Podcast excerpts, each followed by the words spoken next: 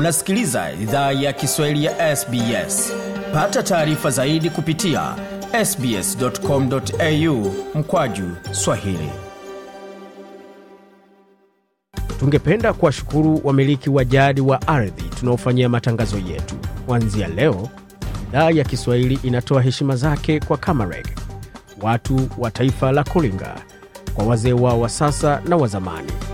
Pia kuanzia leo kuna wakubali wa Aboriginal na Torres Strait Islander ambao ni wamiliki wa jadi kutoka ardhi zote unaosikiliza matangazo haya.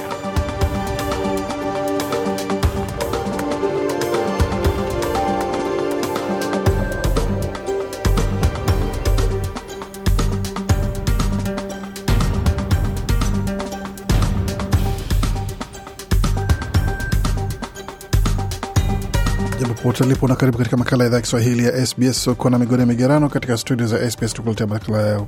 moja kwa moja kupitia tovuti yetu anaone ambao ni sbs.com.au mkwaju swahili. Vilevile unaweza ukapata makala haya kwenye ukurasa wa Facebook, facebook.com mkwaju SBS Swahili. Hivi sasa ikiwa ni saa sita dakika ni moja kwa masaa mashariki ya Australia, vilevile ni saa nne dakika moja kwa masaa ya magharibi Australia. Yapo mengi ambayo tumeandalia, lakini kwa sasa tuanzie kwa muktasari wa habari.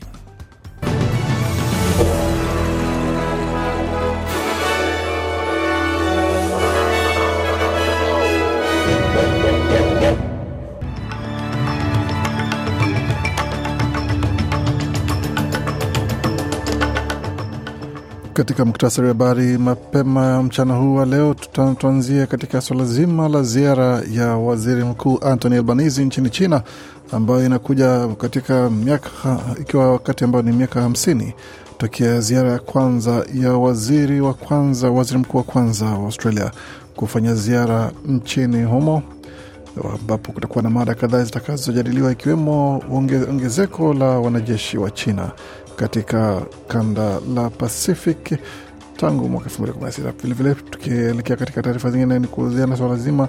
la afya ya wakimbizi na waomba hifadhi, ripoti mpya ambayo imetolewa ikiguzia maswala haya pamoja na data zingine ambazo zimetolewa kuona ni namna gani watu wanaweza kuboresha ripoti kwa ajili ya kuweza kupata misaada. Kutazama lingine ambalo limejiri katika swala zima la upasari habari ni kwamba Watanzania wataka bima ya afya itolewe bila kujali kipato, na mawaziri 40 wa Afrika kufanya mazungumzo na Marekani huko Johannesburg, Afrika Kusini. Na ko nchini Kenya, Mfalme Charles na Kamila watazama mafunzo nchini Kenya yaliyotolewa na jeshi la maji la Uingereza siku moja kabla ya ziara yao kufika tamati. Katika michezo, mbichi na mbivu zabainika katika viwanja vya tenis ambapo Mwaustralia Alex Minaur atinga robo fainali ya Paris Masters baada ya mpinzani wake kujiondoa katika pambano hilo masaa machache tu baada ya kushinda mechi yake na mwalimu wa zamani wa Wallabies Eddie Jones arusha cheche dhidi ya shirikisho linalosimamia mchezo wa raga nchini. Kwa hayo na mengine mengi zaidi, jiunge nasi kwa taarifa kamili zinazoanza hivi sasa.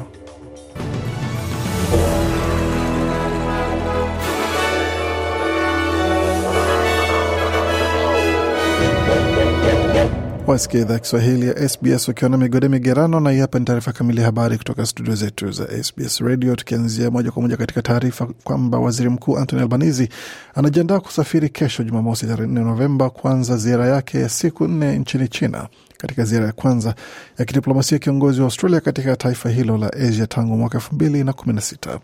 Katika ziara yake, waziri mkuu ana mpango wa kujadili mada kadhaa na rais wa China Xi Jinping.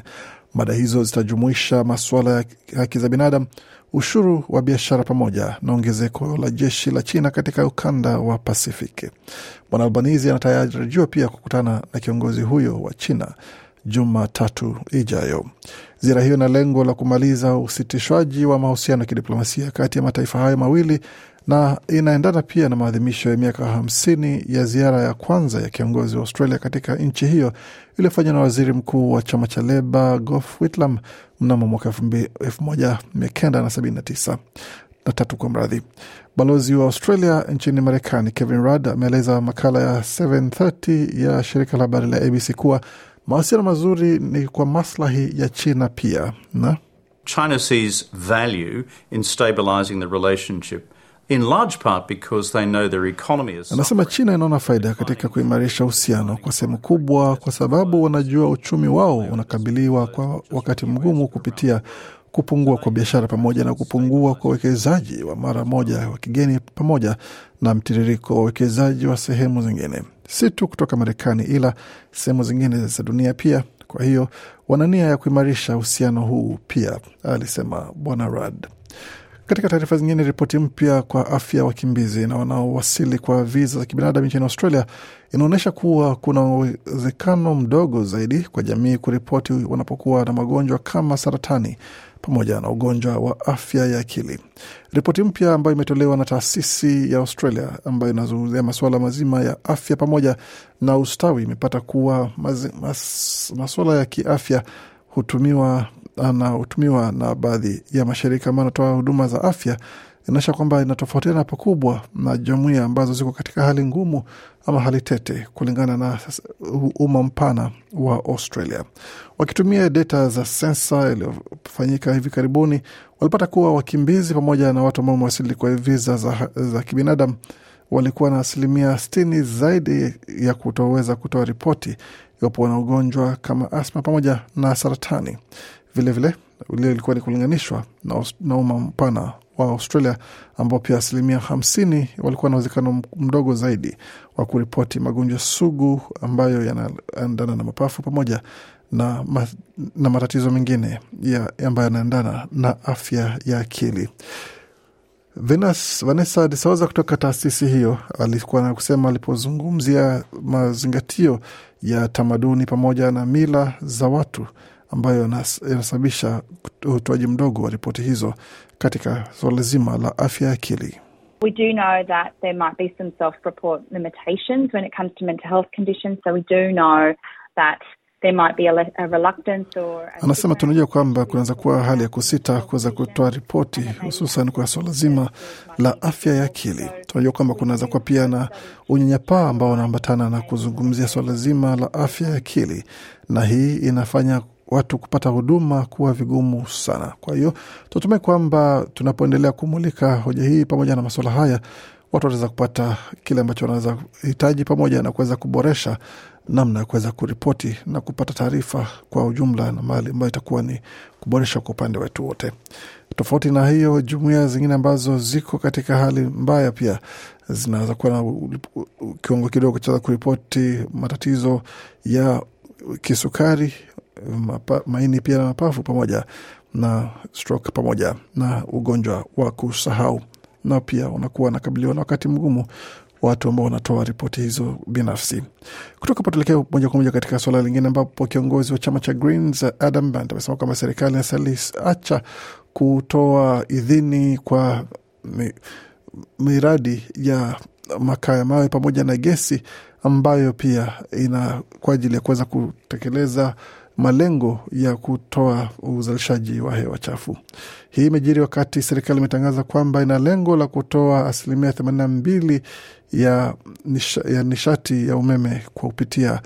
nishati mbadala kufikia mwaka wa elfu mbili thelathini ambapo itakuwa ni kuweza kutekeleza makubaliano ya Paris ambayo yana lengo la kuweza kutimiza uzalishaji wa sufuri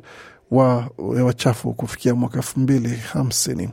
Mweka hazina Jim Chalmers amesema kwamba matukio hayo pamoja na miradi hiyo ya, ya ziada inaweza kutarajiwa ku,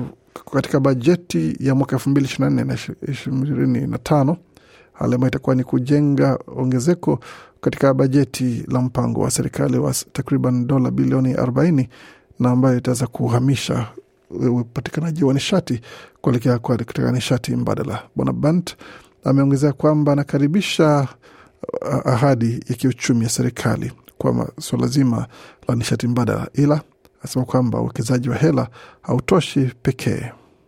Labor's announcing that it'll put new money into renewable energy at the same time Anasema Leba inaahidi kwamba itaweka hela mpya kwa uwekezaji wa nishati mbadala, lakini wakati huo huo inaendelea kutoa idhini kwa miradi ya makaa ya mawe pamoja na gesi.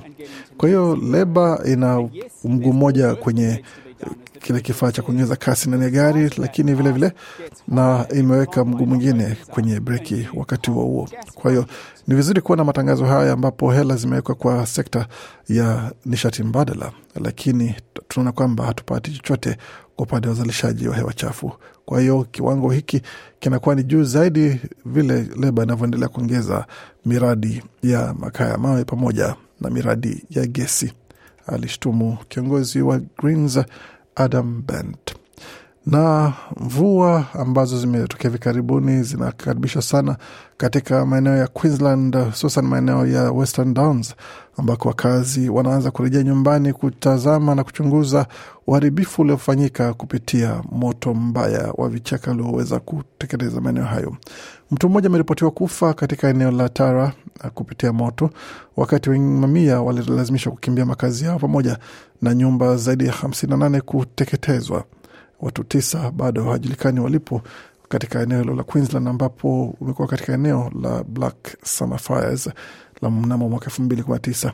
Takriban hekta elfu ishirini na sita zimechomwa na wazima moto wanaendelea kukabiliana na moto mito mingine ambayo wanajaribu ku, walifaulu kuweza kudhibiti na kuokoa nyumba mia tatu themanini na saba.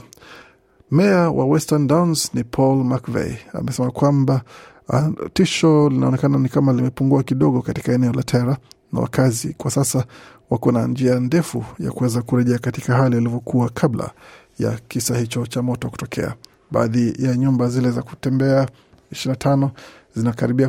kuwasili katika mji huo kufikia hii leo, na nyumba zingine kuweza kutolewa kwa wale ambao walipoteza makazi yao katika moto na kisa visa hivyo. Kutoka hapa tuelekea hali ilivyo katika masuala ya kimataifa, tukianzia katika suala zima la mawaziri 40 ambao wanakaribia kukutana katika mkutano ambapo mkutano wa kibiashara kati ya Afrika na Marekani umeanza nchini Afrika Kusini siku ya Alhamis, huku Pretoria na Washington zikirekebisha uhusiano baada ya mzozo kuhusu shutuma kwamba Afrika Kusini inajihusisha na, na Urusi. Mawaziri kutoka nchi zipatazo 40 za Afrika kusini mwa jangwa la Sahara zinazonufaika na sheria ya ukuaji wa fursa kwa Afrika au AGOA watafanya mazungumzo ya siku tatu na wajumbe kutoka Marekani huko Johannesburg. Uchaguzi wa Afrika Kusini kwa mwenyeji wa mkutano huo unaofanyika kila mwaka umekuwa ishara ya kujitolea kwetu kwenye mahusiano wetu wa pande mbili. Naibu msaidizi wa waziri wa mambo ya nje wa Marekani anayehusika na masuala ya Afrika Joy Basu aliliambia shirika la habari la AFP iliidhinishwa na bunge la Marekani mwaka elfu mbili na AGOA ndio msingi wa sera ya uchumi na biashara ya Marekani katika bara la Afrika. Mkataba huo unatoa nafasi kwa nchi ambazo zinakidhi vigezo vya kidemokrasia vinavyotathminiwa kila mwaka. Kutoka hapo tuelekee moja kwa moja hadi nchini Tanzania ambapo wadau wa afya nchini Tanzania wanaamini kuwa bima ya afya inapaswa kutoa fursa sawa kwa kila Mtanzania bila kujali kipato, wakati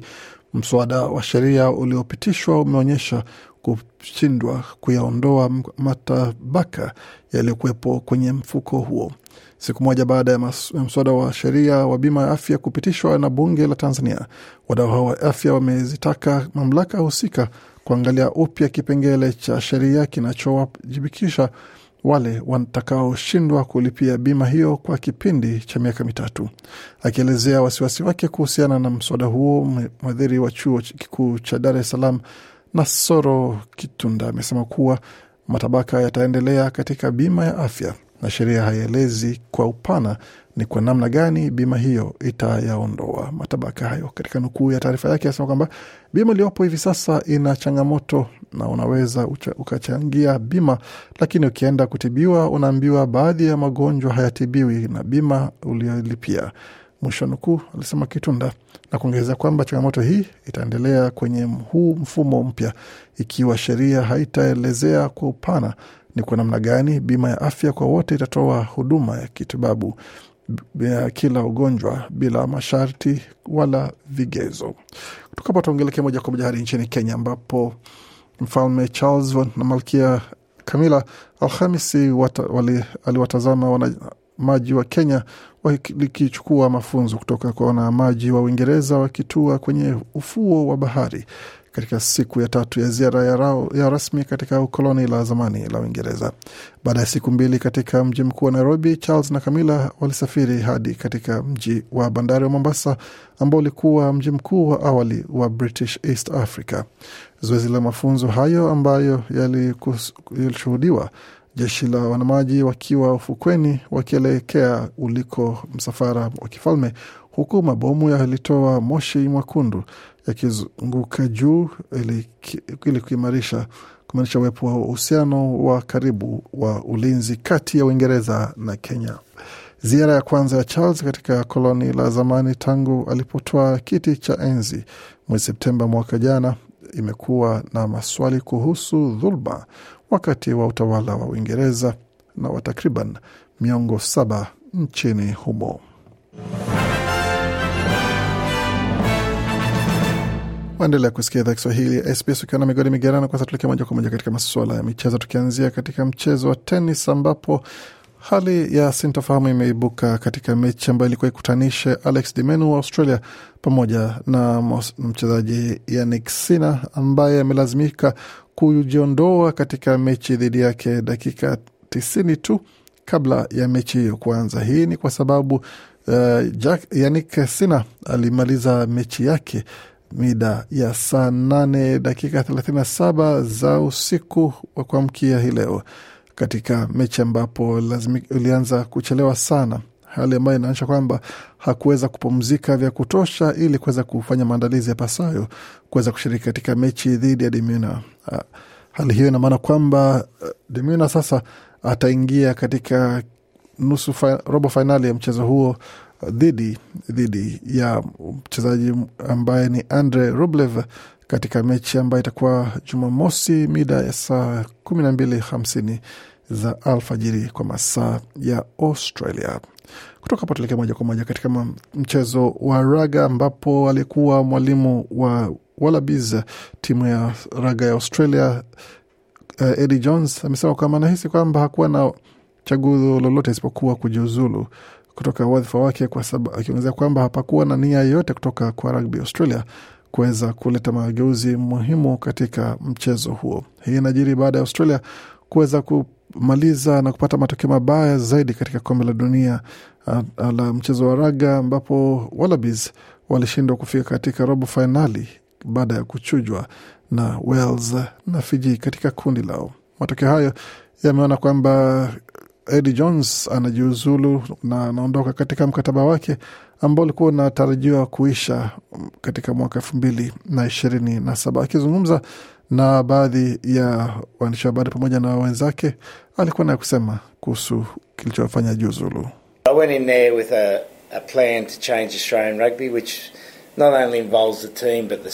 Nasema niliingia hapo nikiwa na mpango wa kubadilisha rugby ya Australia, lakini si tu wachezaji peke yake, lakini ilikuwa ni mfumo mzima kwa, kwa ujumla. Lakini unapokuwa katika hali ambapo huko bila mafanikio yote katika raga kwa muda wa miaka ishirini,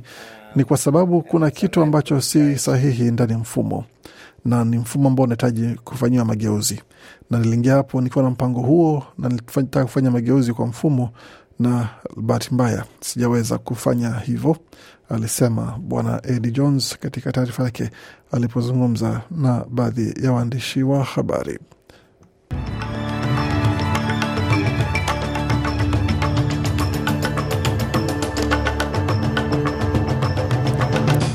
Tukiangalia hali ilivyo katika sasa, masuala ya fedha, dola moja ya Australia ina thamani ya senti 64 za Marekani, wakati dola moja ya Australia ina thamani ya faranga 1821 na senti 35 za Burundi, na dola moja ya Australia ina thamani ya faranga 1679 na senti 92 za Congo, wakati dola moja ya Australia ina thamani ya faranga 793 na senti 22 za Rwanda,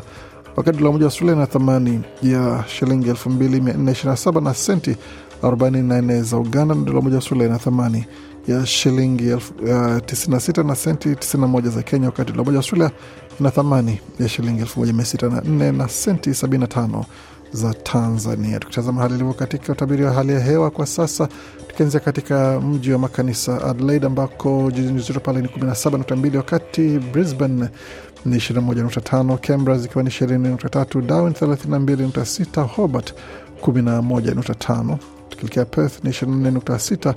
Melbourne zikiwa ni 13.9 na mjini Sydney kwa sasa nyuzi joto ni 21.2. Kufika pona mwisho wa taarifa habari ambayo tumeandalia. Bakia nasi kwa makala mengine manakujia kutoka studio zetu za SBS Radio.